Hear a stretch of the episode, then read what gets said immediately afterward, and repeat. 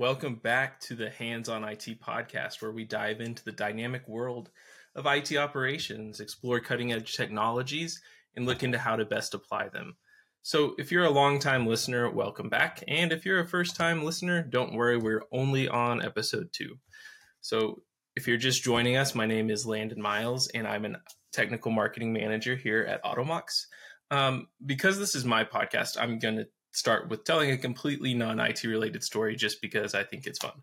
So, I just recently got a dog, and his name is Nacho. So, we adopted him.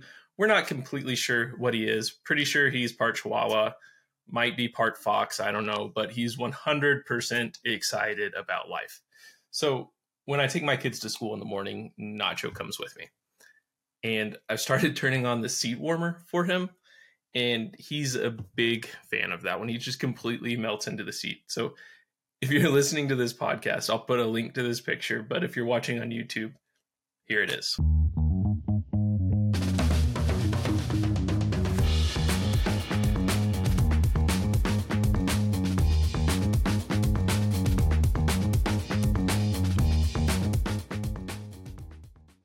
Anyways, automation. In the last month, Automox has spent a lot of time discussing automation and the benefits of automation. However, while this is all really good content, a lot of it expects that you have a base level of understanding about automation. And so for this podcast, we're going to start from the beginning and make sure that everyone's on equal footing. So if you're an experienced automator, uh, feel free to hit that 1.5x button, speed through this podcast, and you might learn something still. But if you're a beginner, this podcast is really for you. So, first off, what even is IT automation? So, IT automation refers to the use of software to solve problems in a reproducible way.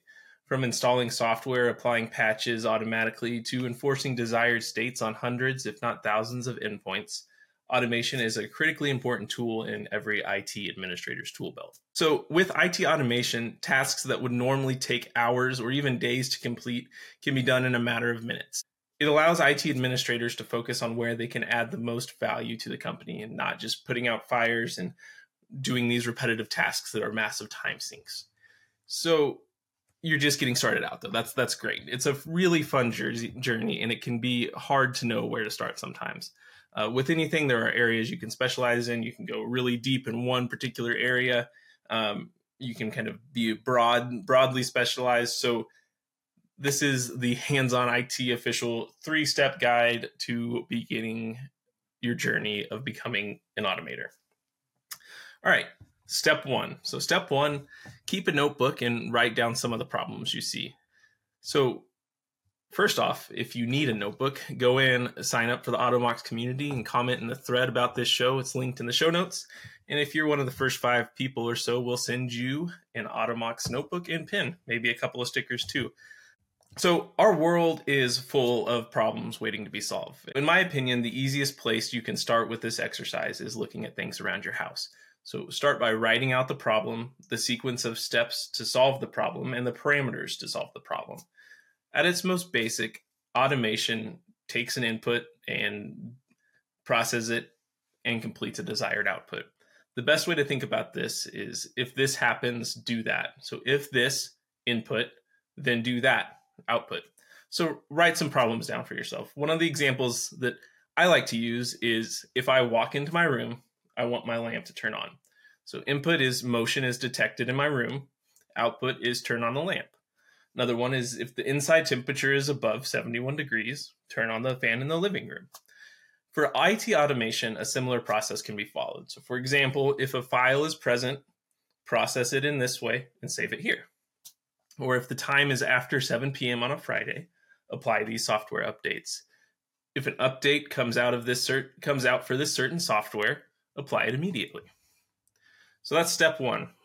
Take the time look at problems around you, write down the logical flow of solving that problem. Step two is learning and understanding Boolean logic. So this may sound difficult, but I promise you it's not.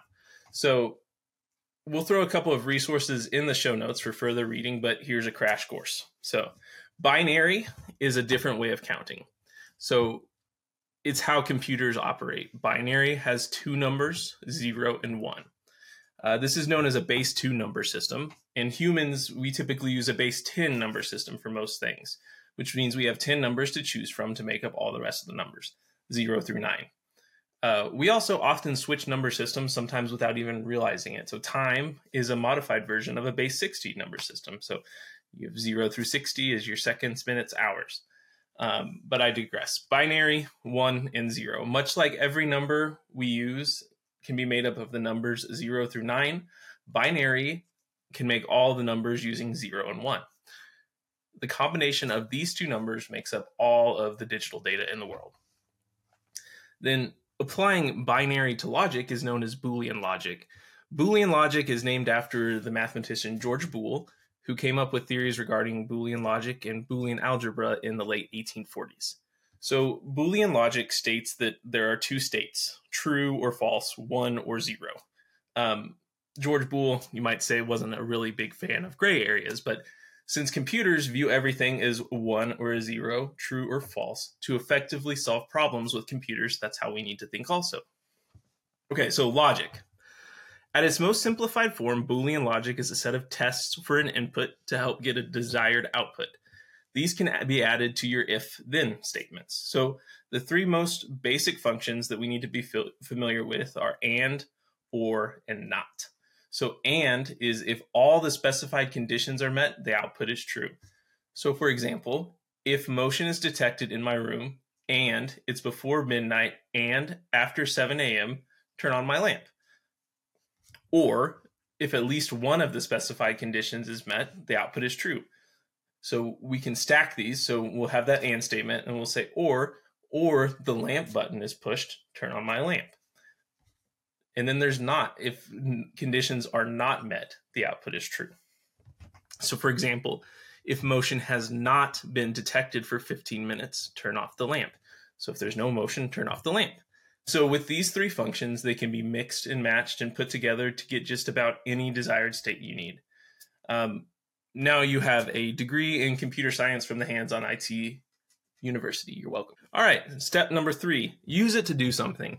It's always fun to see the practical ways that you can apply your knowledge. So if you have several endpoints and are already in IT, Automox has a free trial, and that's a great place to get started with IT automation create some patch policies and see how much time those automations can save you. Uh, we'll put some demos to those in the show notes below, but take a look at it, check it out. There's a lot of time that can be saved by just automating these mundane things in our daily lives. Um, now, if you're in school or wanting to get into the world of IT, home automation, in my opinion, is a great way to build some of these skills. With this, you can get pretty immediate feedback from your automations and see the quick added value of automating things. Uh, you can purchase Wi-Fi or Bluetooth-enabled smart devices and sensors for pretty cheap and, and start having fun. Uh, if you rent or live in a dorm, smart plugs are really good for this. You can just plug it into the outlet and start controlling it. Uh, so the easy step, there's an app called IFTTT. It stands for if this then that, and it's a great way to start bringing stuff together. Um, I think you get two automations for free. After that, you can pay for them. But the next level, which is what I would recommend, is to get even more IT experience. So I'm a massive proponent of home labs, home servers, just these systems that you can play on and learn. Um, shameless plug, make sure to tune into the next hands on IT episode, and we're going to be talking about the basics of Linux. Uh, but so if you decide to go this route, Home Assistant is a great software to start with. Uh, it allows you to do a lot of the things that IFTTT does, but it's completely free. You get to the experience of hosting your own server. Um, also, pick a language and start programming.